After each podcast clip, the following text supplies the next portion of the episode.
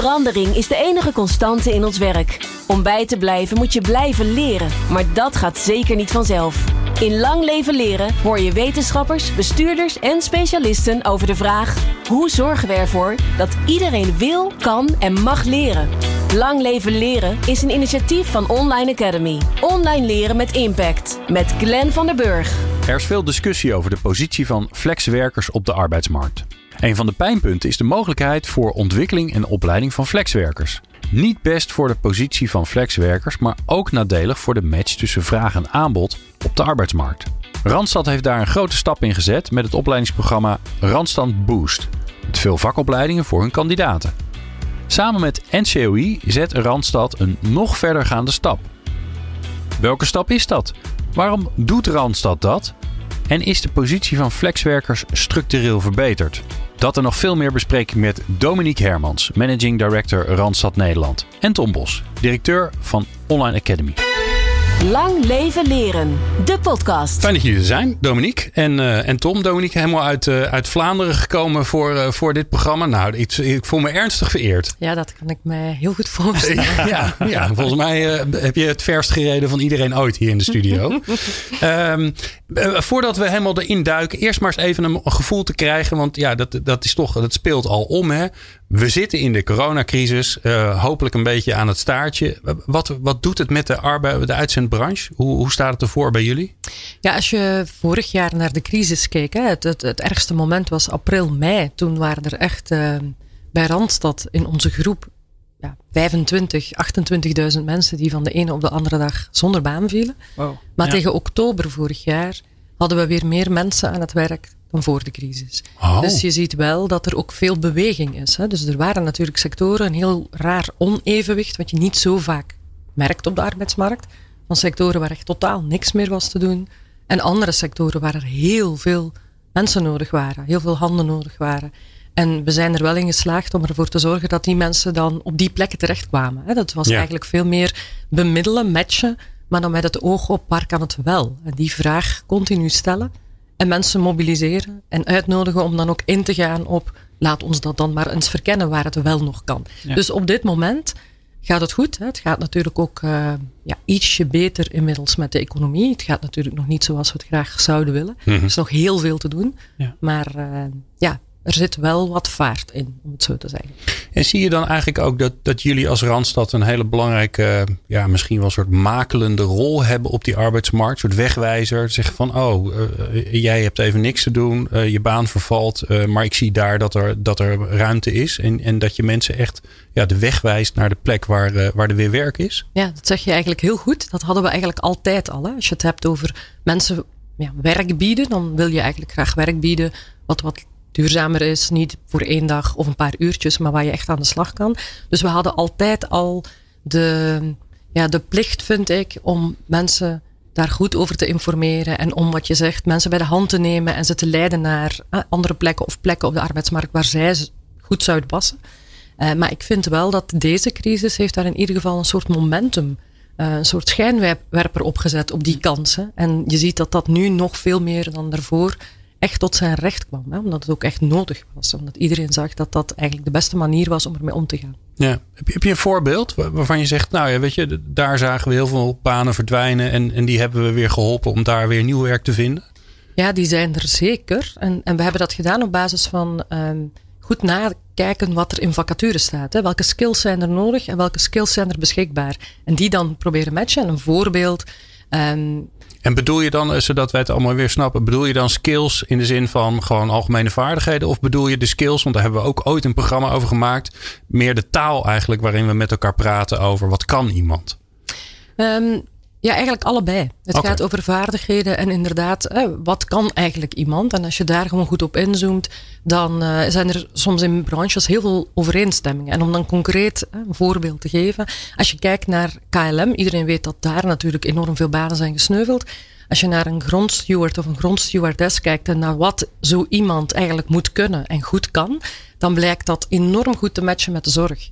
Want okay. uiteindelijk, als je als grondstewardess uh, bij de KLM rondloopt op Schiphol, ja, dan is één van je taken natuurlijk mensen geruststellen, mensen bij de hand nemen, zorgen dat ze op goede plek terechtkomen. Ja. Um, ja, dat het allemaal heel vlot gaat. Je bent bovendien ook echt gewend om met onregelmatige uren te werken, met grote groepen, noem het maar op. Stressbestendig. stressbestendig, ja. vul maar aan. Ja. En als je dan kijkt naar de zorg, dan matcht dat supergoed. En zo hebben we best veel mensen de kans kunnen bieden om dan natuurlijk met een basiscursus uh, voor zorg. Je moet wel een aantal basisvaardigheden in de zorg bijleren. Dat kan, hè, met een cursus van vier, vijf, zes weken, bestaande dingen.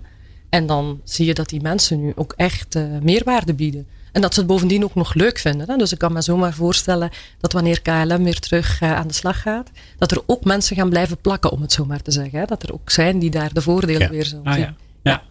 ja. Dus dat is een voorbeeld. En zo heb je er uiteindelijk best nog veel. Nou is het natuurlijk met die coronacrisis, die zorgt natuurlijk voor, voor een urgentie. Is iets van wat van buitenaf komt, waar je geen invloed op hebt. Waardoor je wel, hè, als je bij KLM werkt, wel moet en ook erover moet nadenken. Heel vaak is dat natuurlijk niet zo. Hè. Dan, dan zit je ergens en dan heb je het naar je zin. En dan, ja, waarom zou je dan nadenken over een nieuwe plek? Um, zouden we dat niet beter moeten organiseren? Dat, dat we niet gaan nadenken als het misgaat, maar dat we gaan nadenken, ja, überhaupt over wat is mijn toekomst op de arbeidsmarkt? Um, is mijn werk er straks nog wel? Hoe gaat mijn werk veranderen? Of wil ik wat anders gaan doen? Um, want ik vind dat zo zonde dat we nu vaak te laat zijn. Dat, dat de ellende er is. Dat er ook, hè, wat ook bij KLM zal gelden, dat er toch best wel veel mensen zijn die, die weer niet heel snel een nieuwe plek vinden. Mm -hmm. hoe, hoe zie jij dat voor je? Wat je nu ziet is, ook nu al na de crisis, of na dat eerste stukje van de crisis wat we hebben gehad, uh, zie je enorm veel schaarste. Er is heel weinig werkeloosheid uiteindelijk. En dat was ook voor de crisis zo. Dus mensen ja, gaan zich vaak echt concentreren op het feit dat er um, heel weinig talenten te vinden zijn op de arbeidsmarkt. Maar groter, of een groter probleem is eigenlijk die, ja, die gap, de, de, de mismatch. Het feit dat je wel banen zijn, dat, die er, dat die beschikbaar zijn, maar dat er niemand is met het talent voor die banen. Ja. Denk maar aan IT als voorbeeld, maar ook wel in de techniek op andere vlakken. Um, en dat probleem, dat is precies wat je eigenlijk proactief moet aanpakken. Want als je dan gaat wachten tot het gebeurt, ja, dan ben je echt veel te laat. Ja. Dus ik ben het er helemaal mee eens met het uh, zicht op het oplossen van die mismatch of hoe je het ook wil, uh, wil noemen. Ja. Moet je echt met elkaar, en dan denk ik ook niet alleen wij als Randstad of het NCOI of maar iedere, iedere partij, elke werkgever zou daarmee aan de slag moeten. Je zou eigenlijk willen dat elke werkgever goed nadenkt over als ik iemand in dienst neem, aan boord haal, ja, hoe ga ik ook weer zorgen dat iemand op een goede manier dit huis weer terug verlaat. Ja. Met meer skills, met meer vaardigheden, beter getraind voor iets wat voor die persoon dan de vervolgstap zou kunnen zijn, een vervolgbaan zou kunnen zijn. En hoe maak ik ook ja, echt goed duidelijk aan het individu, aan je medewerker, wat dan nog toekomstmogelijkheden zijn. Want ik denk dat we daar ook eerlijker over moeten zijn. Er zijn banen die aan het verdwijnen zijn, al verdwenen ja. zijn ja. in de afgelopen jaren. In de toekomst misschien nog wel even belangrijk zijn, maar dan daarna misschien ook um, ja, niet meer zullen bestaan. En er zijn ook banen die erbij komen. Dus als we daar ook eens misschien al wel van af het moment dat mensen voor een opleiding kiezen, ja, en dan gedurende hun hele loopbaan uh, een eerlijke, transparante gesprekken over zouden voeren, dan denk ik ook daar dat je heel erg opschiet. Ja. En, en ik sprak net over een momentum. Het is wel fijn dat dat momentum, ondanks iets heel vervelend als corona, er nu wel is. Want het is wel bespreekbaarder. Omdat ja. iedereen ook ziet wat het misschien had kunnen opleveren als we in sommige van die gevallen ook al eerder aan, uh, aan de ja. slag waren gegaan. Precies. Ja. Ja. ja. het is natuurlijk een beetje de, de reden waarom wij hier überhaupt staan, hè, Tom. Deze hele reeks over een leven lang leren. Ja. Um, um, vooral ook omdat de uitdaging natuurlijk is. We weten dat we een leven lang moeten leren. Maar we weten ook dat het zeker niet vanzelf ja. gaat. We hebben ondertussen mensen gesproken. Uh, Nick van Dam onder meer. Die, uh, die zei ook van ja. Uh, mensen gaan niet zomaar uit zichzelf leren. Daar, daar, ja. daar moet je wat voor doen. Hè. Er moet een soort perspectief zijn. En nou ja, we, we moeten vooral de aflevering met hem terugluisteren om erachter te komen hoe je dat dan voor elkaar krijgt. Nou ja, uh, het is natuurlijk interessant dat daar, zeg maar, in die initiële opleiding is daar heel veel vangnet voor. Hè. Daar is dat een soort van door, doordat je een vrij algemene opleiding doet met een aantal keuzevakken en een aantal specialisaties. Ontdekken de meeste mensen in, uh, in, uh, in die fase pas van, nou, welke kant wil ik op. Ze weten wel misschien dat ze de zorg in willen. En ze gaan uh, verpleegkunde doen of zoiets. Maar welke kant dat precies op gaat. En of je dan uh, waar je dan te werk komt, dat ontdek je tijdens je opleiding eigenlijk. En dat vervalt natuurlijk met dat je gaat werken. Dat de werkgever er tamelijk veel belang bij heeft dat je bij diegene blijft. Nou, als het dan een vrij platte organisatie of een vrij kleine organisatie is, dan zijn er misschien niet veel doorgroeimogelijkheden. Ja, dan, dan stopt jouw uh, ontdekkingstocht naar uh, wat kan ik eigenlijk nog meer. En is de kans dus heel klein dat je erachter komt. Um, nou, misschien in het voorbeeld van de grondstuur, dat je, dat je ook best goed uh, de, de zorg in zou passen. Ja.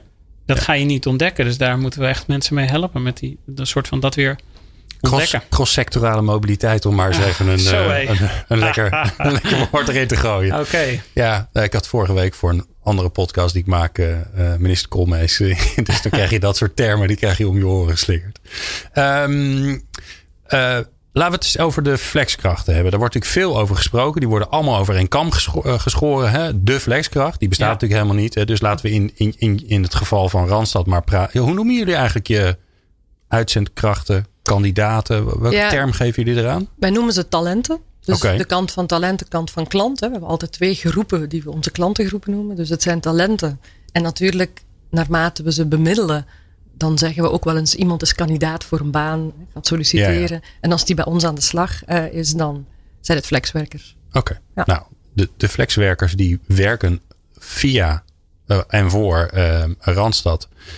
Um, daar is natuurlijk veel discussie over geweest, want ja, je zal maar flexwerker zijn of ZZP'er. Of een, en uh, ja, hoe ga je jezelf dan ontwikkelen? Je past niet bij een O&O-fonds. Er is geen werkgever die een prachtige portal heeft met allerlei mooie opleidingen.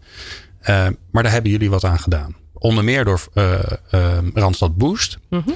En nou zit iedereen natuurlijk thuis te denken: ja, maar wat is dat dan? Dus dat kan ik dan heel mooi in jou vragen, Dominique. Randstad Boost, wat, wat moet ik me daarbij voorstellen?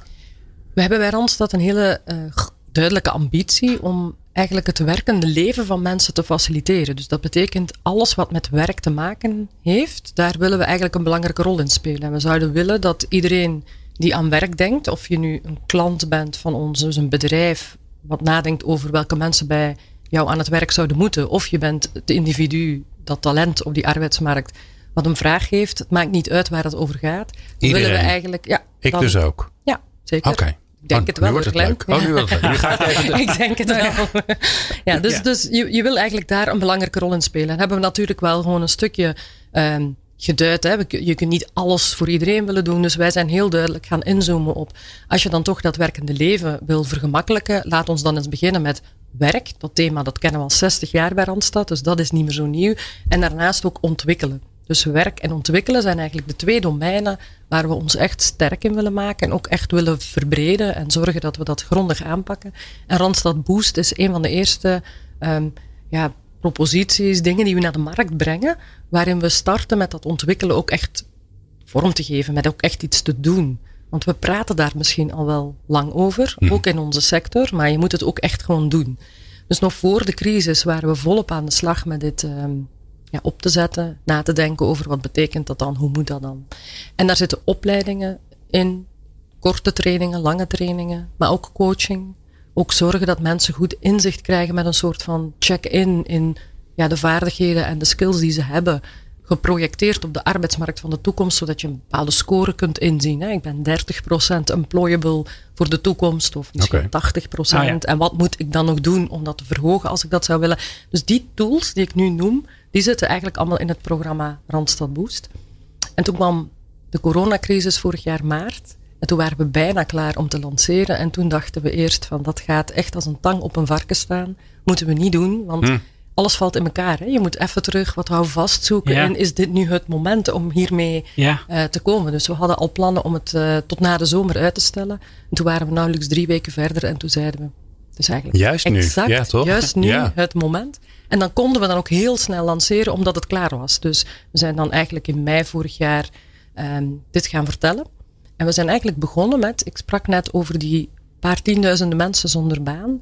We hebben van die mensen 15.000 mensen in die tijd echt persoonlijk gebeld en echt een ontwikkelgesprek aangeboden. Want dat is vaak toch het eerste wat je wil doen.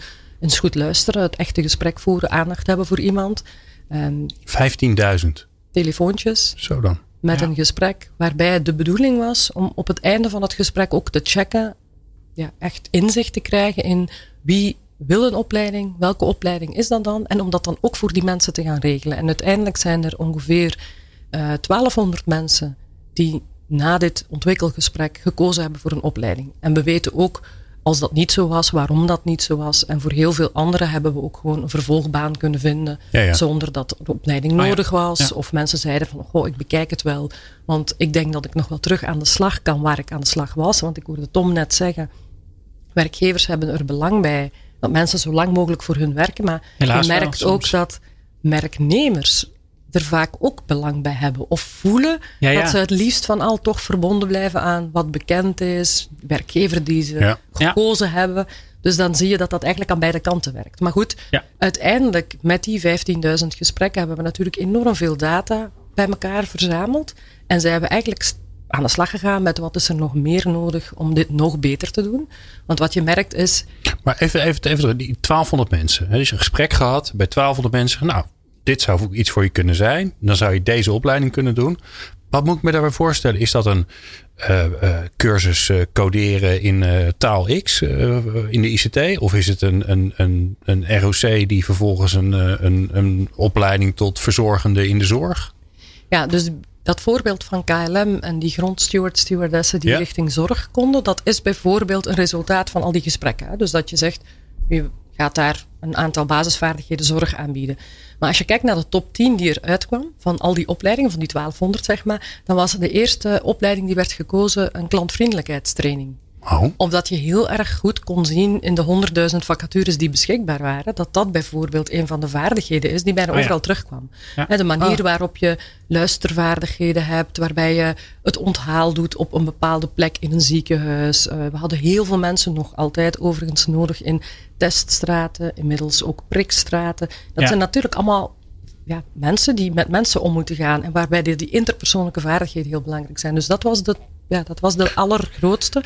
En dan daarna inderdaad, um, ja, ik zal zeggen, opleidingen die wat meer te maken hebben met IT-tools. Geen zware IT-opleidingen, maar zelfs nog iets als een heel klassieke opleiding Excel. Of oh kan, kan, ik mij eens verdiepen in een bepaald programma. Dus die zaten er ook zeker tussen. Dus eigenlijk meer de basale vaardigheden om je baankast te vergroten, zeg maar. ja, daar, daar begonnen we mee. Maar je ziet wel dat um, het uitbreiden van Randstad Boost nu, waar je ook helemaal in, in, je inleiding naar refereerde met, met NCOI en opleiden.nl die gekoppeld is, heeft daar ook wel veel mee te maken. Omdat je soms ziet dat de vraag naar opleidingen ja, nog anders was dan die wij konden inschatten. Mm. Dus dat mensen soms ook um, ja, iets totaal anders willen doen. Zo kwam er in het begin bijvoorbeeld iemand naar ons die zei: Ik zou wel graag mijn uh, opleiding fotografie afmaken. Zou dat ook kunnen? Oh ja. Destijds kon het niet, nu zou het wel kunnen, want dat zit dus ook in het aanbod.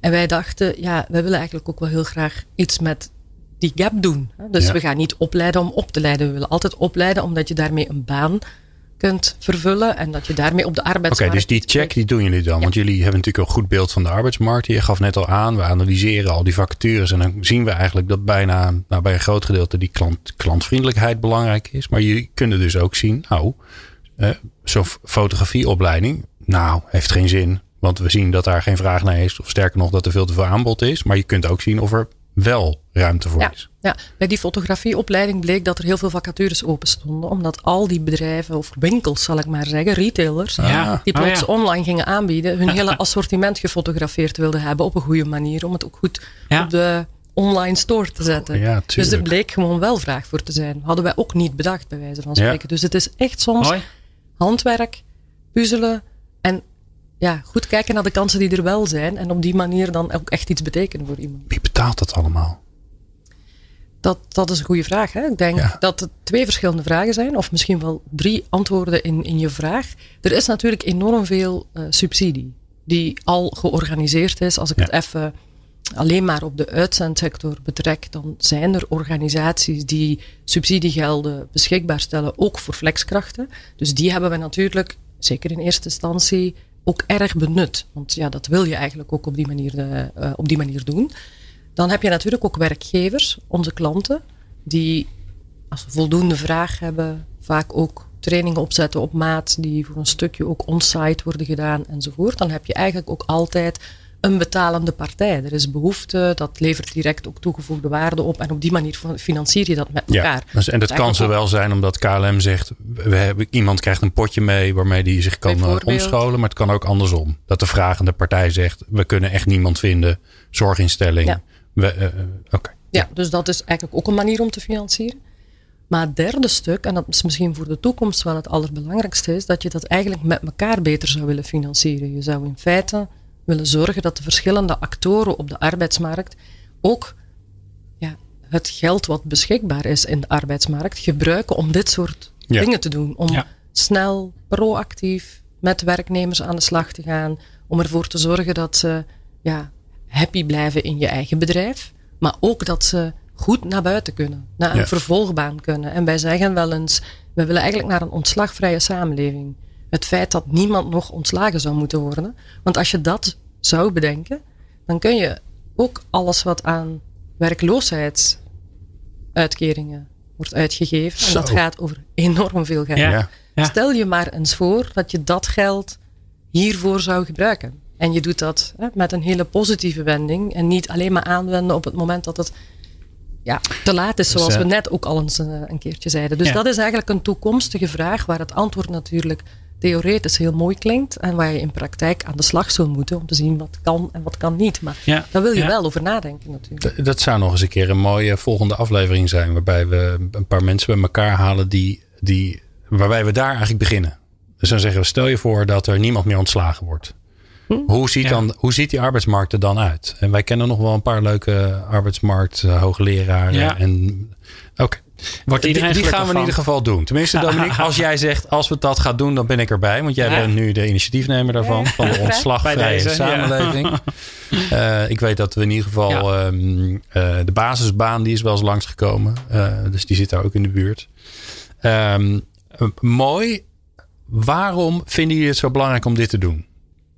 Dus even, even terug naar het, naar het waarom. Dus waarom is het zo belangrijk dat, die, dat jullie het initiatief nemen om het voor jullie flexkracht, uh, voor jullie flexwerker te organiseren? Want je zou ook kunnen zeggen: ja, kom op jongens, allemaal volwassen mensen. Die moeten dat gewoon lekker, lekker zelf doen.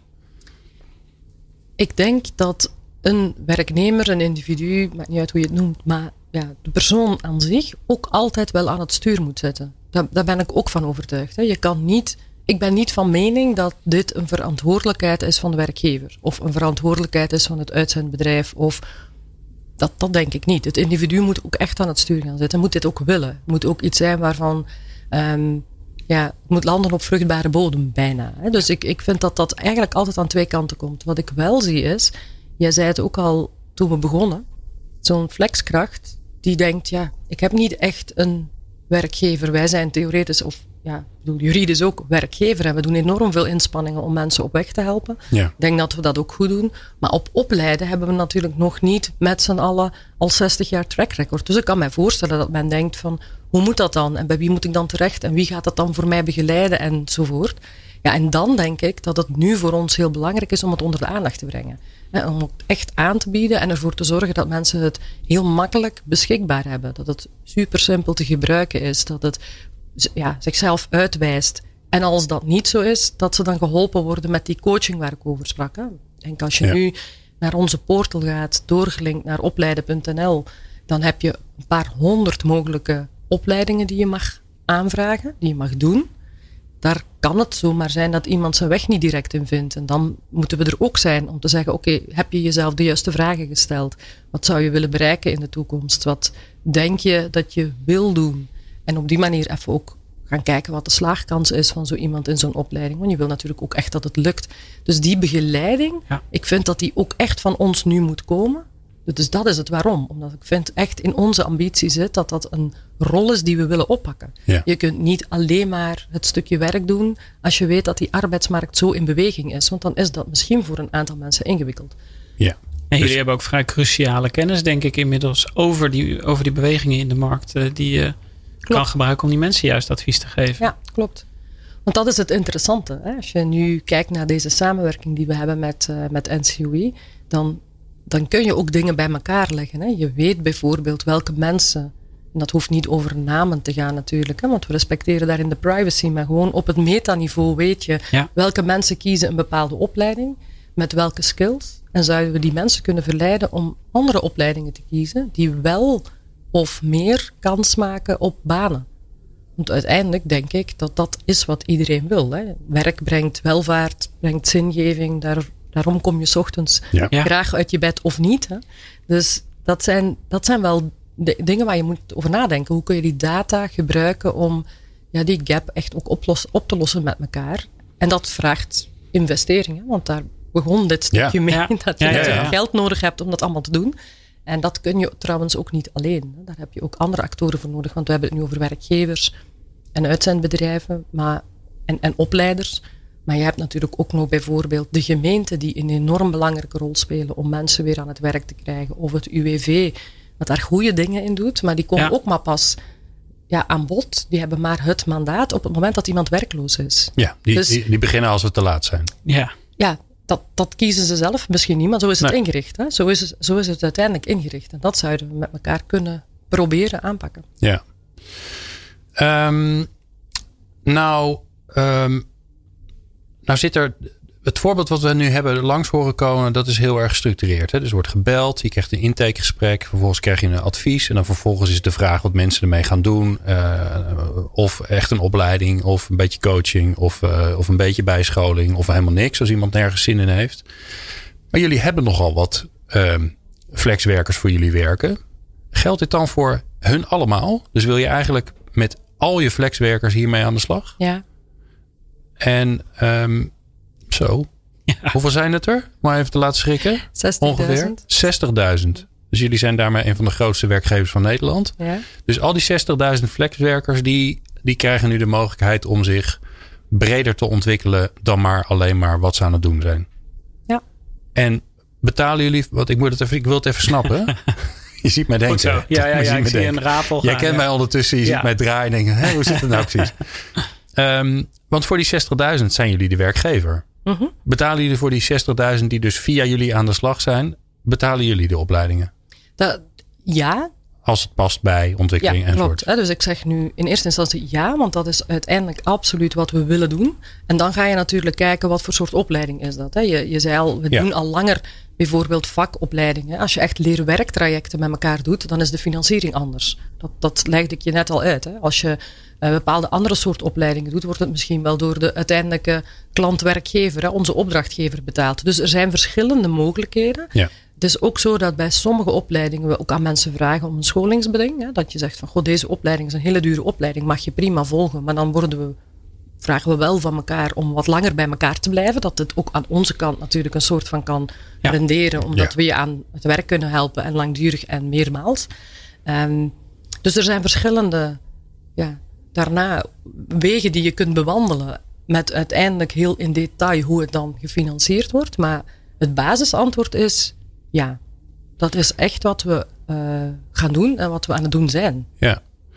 En nu is er natuurlijk een uitbreiding gekomen in de samenwerking met, met Enjoy. De samenwerking met, eh, met Online Academy van Tom. Ehm, eh, Online Academy is natuurlijk een, een prachtige verzameling van, van alles en nog wat. Hè? Alles wat je maar kan bedenken. Wat je, ja, wat je generiek Ja. zou kunnen aanbieden zit er zo'n beetje in. Of in ieder geval als het er nog niet in zit dan zijn ze ermee aan het werk. Ehm, ehm, kan iedereen daar dan nu, als je dus eh, kandidaat, eh, flexwerker bent bij Randstad, kan je daar dan nu in grasduinen en denken: Oh ja, Spaans, daar had ik altijd wel. Ik Ja. ga die basiscursus Spaans eens een keer doen. Dat heb ik altijd al willen doen. Kan je dan gewoon beginnen? Ja. Ja, hoef je niet eh, te bellen naar je, Ja, je- naar je interstudent en zeggen: Je moet je wel mag even, het? ja, je moet je even aanmelden. En dan Ja. komt natuurlijk die vraag ook gewoon bij ons. En we hebben wel basisafspraken tussen het NCOI hè, of op eh, Online Academy en, en Randstad. Dat daar wel gewoon even naar gekeken wordt. Zoals ik al zei, het heeft ook geen zin om Spaans, dat wil ik wel eens even als je er geen plan bij hebt. Als je Ja. niet bedenkt van, want dat zou ik willen omdat ik denk dat ik daar bij mijn werk beter van word. Of anderszins mijn carrière kan Ja. heroriënteren. Wat het dan ook eh, mag zijn. Dus, dus dat wordt even gecheckt. En dan krijg je een go en dan kan je beginnen. Ja, ja. En dat gesprek heb je dan met je. Ja. Heet ze nog interstudenten tegenwoordig? Ja, Ja. hè? ja. Dat gesprek heb je met elkaar. En die spreek je sowieso. Want die moeten al die 60.000 mensen nu natuurlijk een intakegesprek mee gaan doen. Ja. En ik, ik vind het ook zeer goed dat ze dat gesprek hebben. Dat is ook een bewuste keuze. Want technisch gezien kan alles. hè. Je zou technisch ook kunnen zeggen.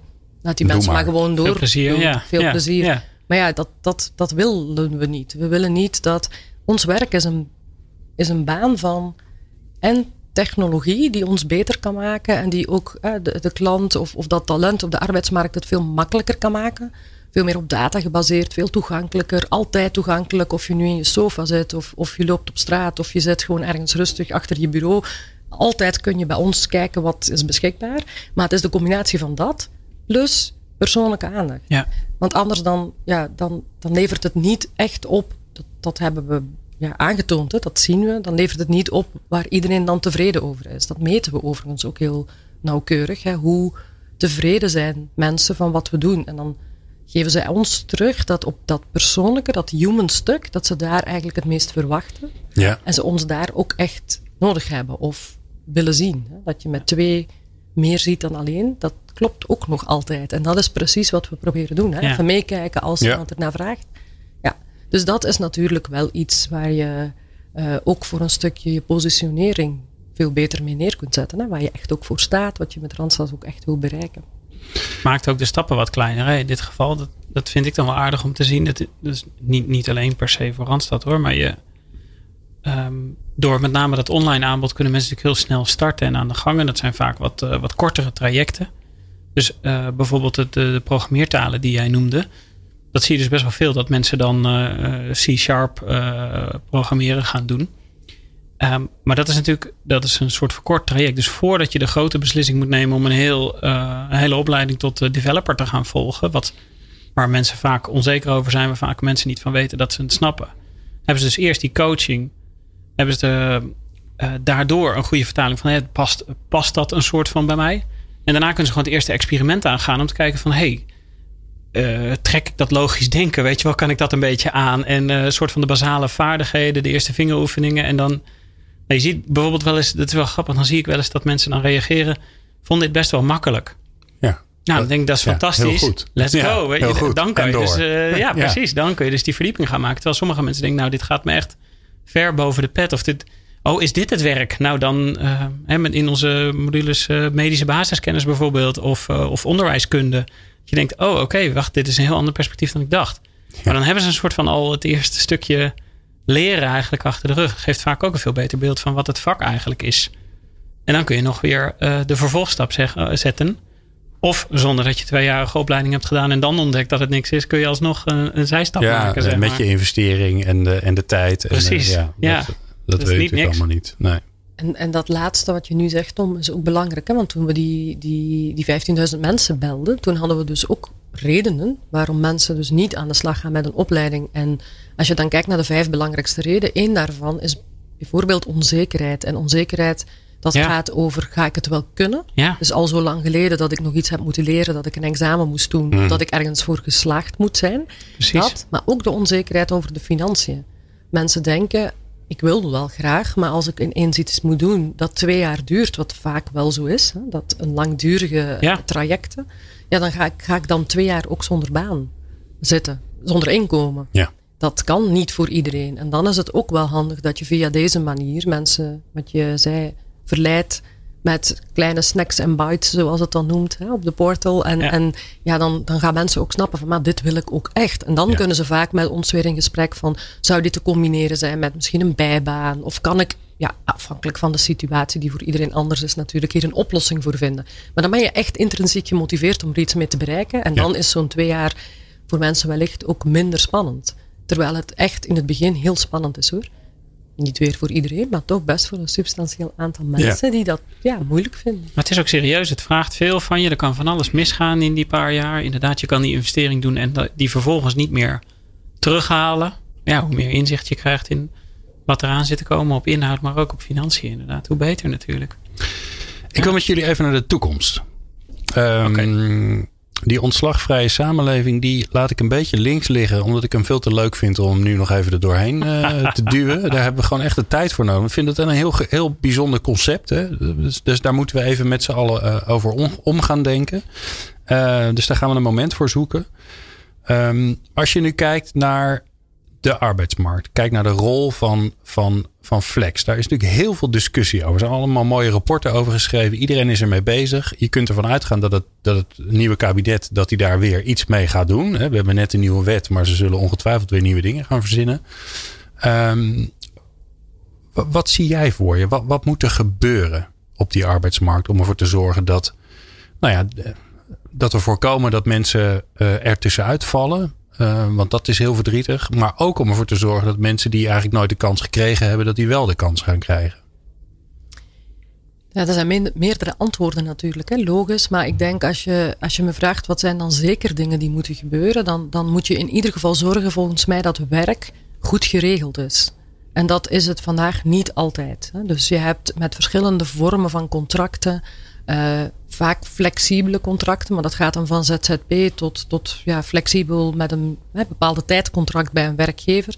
Dan zie je dat dat niet altijd erg goed geregeld is. Ik zou willen dat je um, waar je ook werkt, welk werk je ook aanpakt, dat er welk, welk contract zou niet moeten uitmaken, maar je zou eigenlijk een mooi vangnet moeten creëren. In feite ook zekerheid op sociaal vlak. Dat mensen gewoon goed terechtkomen. Dat, dat ze, ja, als ze er zelf misschien op dat moment minder behoefte aan hebben, maar misschien een paar jaar later tegen de muur aanlopen voor de keuzes die ze gemaakt hebben eerder. Daar vind ik dat je als maatschappij, als kabinet, uh, moet je daar eigenlijk over nadenken. Dat moet je bieden, daar moet je, ja, daar moet je iets mee doen. Dus goed geregeld werk, dat zie ik als een belangrijke uh, bouwsteen. Um, en, ja, en het andere is dat je volgens mij ook heel erg goed moet kijken naar um, wat nodig is voor de economie. Dat wordt wel eens als heel raar beschouwd, hè, dat je het daar dan over hebt. En dan denk je, ja, ga je ineens over bedrijven beginnen. Maar als je in de crisis terugkijkt, dan denk ik dat er superveel bedrijven in Nederland blij waren met een boel flexibiliteit. En als je dan partijen hebt die aan de andere kant die flexibele schil opvangen en naar andere sectoren kunnen leiden waar het nodig is, dan is er eigenlijk ook niet zo heel veel aan de hand. Dan doen we met z'n allen goed werk, dan kijken we naar de kansen die er zijn.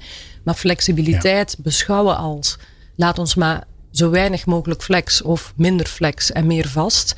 Ja, dat heeft zich bewezen niet altijd de goede insteek te zijn. Dus een gezonde mix um, is, is natuurlijk altijd nodig. Dat, dat, dat vind ik ook. Hè. Maar vind je dan dat de verkeerde discussie gevoerd wordt? Want de, de, de discussie is heel erg um, minder. Hè. We zijn doorgeschoten, er is te veel flex, er is te weinig vast.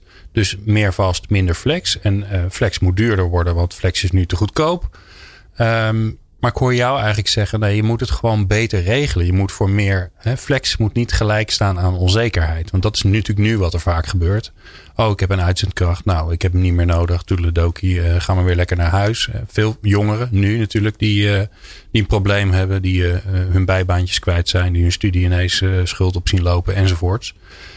Hoor ik je dat zeggen? Meer zekerheid voor flex is prima, maar meer zekerheid. En, en hoor ik je ook zeggen, laat ons die rol dan spelen. Ja, zeker. Als je goed geregeld flex uh, organiseert, dan, dan staat dat gelijk voor een zekerheid. Hè? Een bepaalde manier waarop er voor je gezorgd wordt, hè? waardoor je ontzorgd wordt op een aantal dingen. En dat, dat zeg ik inderdaad. Hè? Ik denk dat we zeker de verkeerde discussie voeren als je het uh, over die kam scheert. Zoals ik al zei, niet alle flex is goed geregeld op dit moment. En dat is eigenlijk vervelend. En waar je vandaag ziet dat jongeren uh, vaak aan de kant staan, dat heeft dan wel met die crisis te maken. En dat is dan niet helemaal de goede vergelijking natuurlijk. Want dat is omdat in horeca- en eventsector het heel moeilijk is. En omdat daar veel jongeren aan het werk zijn. Ja. En dat heeft veel meer te maken met een sector die onder druk staat. Dan het feit dat studenten nu niet aan baan zouden kunnen geraken. Als je kijkt naar bijvoorbeeld contacttracing, ik durf daar geen harde cijfers op plakken.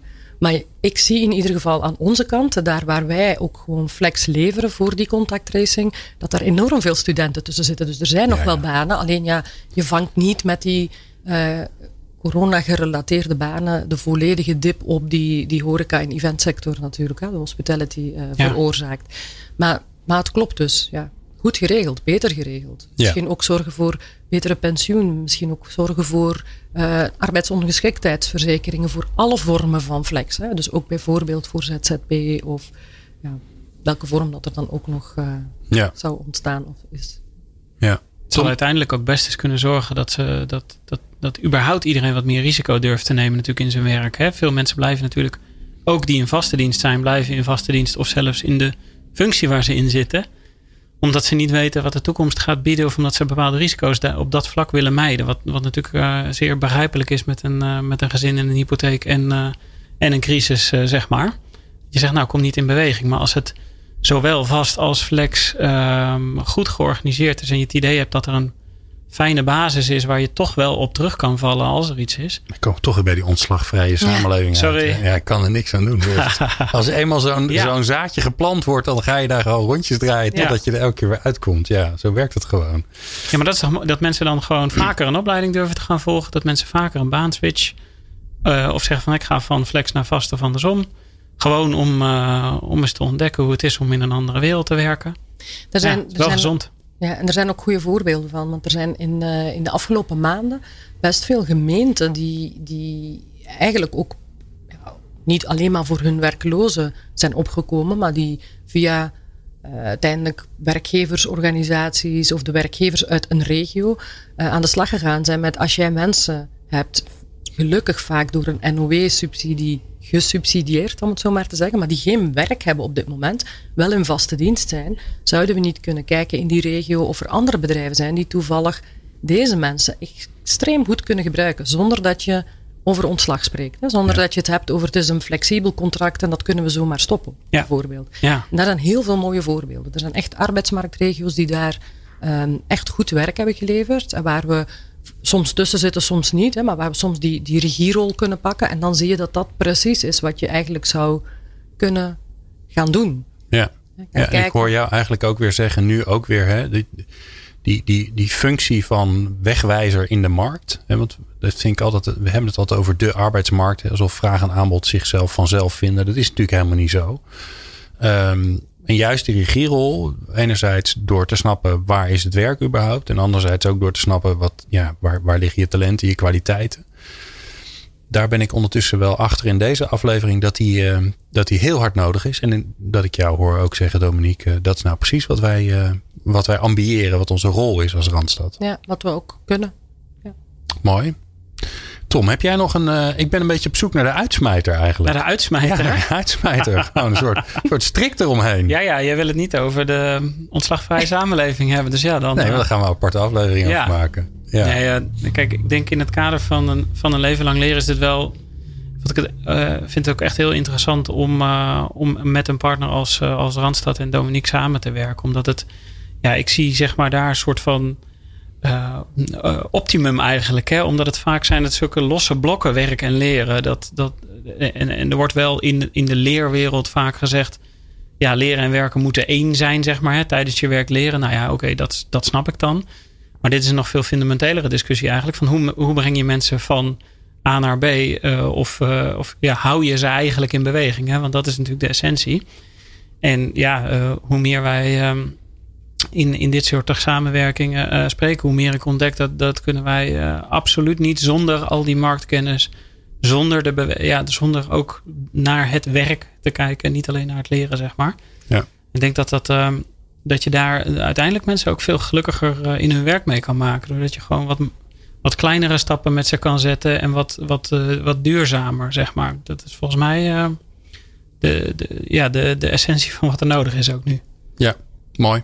Nou ja, ik, ehm, ik, ik geloof erin dat de oplossingen er altijd al zijn. Het probleem is alleen dat het niet goed georganiseerd is. Dus ik ben heel blij dat, eh, dat ik nu eh, eh, in dit uur gehoord heb dat Randstad daar in ieder geval een hele prachtige rol in pakt. Ja. En we gaan dus natuurlijk nog, ik kan niet vaak genoeg zeggen, want dan, dan, hoe vaak je een belofte doet, hoe groter de kans is dat die gaat komen. Er komt nog een aflevering over de ontslagvrije samenleving. Maar daar gaan we het zo eens even rustig over hebben. Ik dank jou zeer eh, voor het leuke gesprek, Dominique Hermans van Randstad. En natuurlijk Tom Bos van Online Academy. Bedankt voor het luisteren naar Lang Leven Leren. Een initiatief van Online Academy. Meer afleveringen vind je in jouw favoriete podcast-app.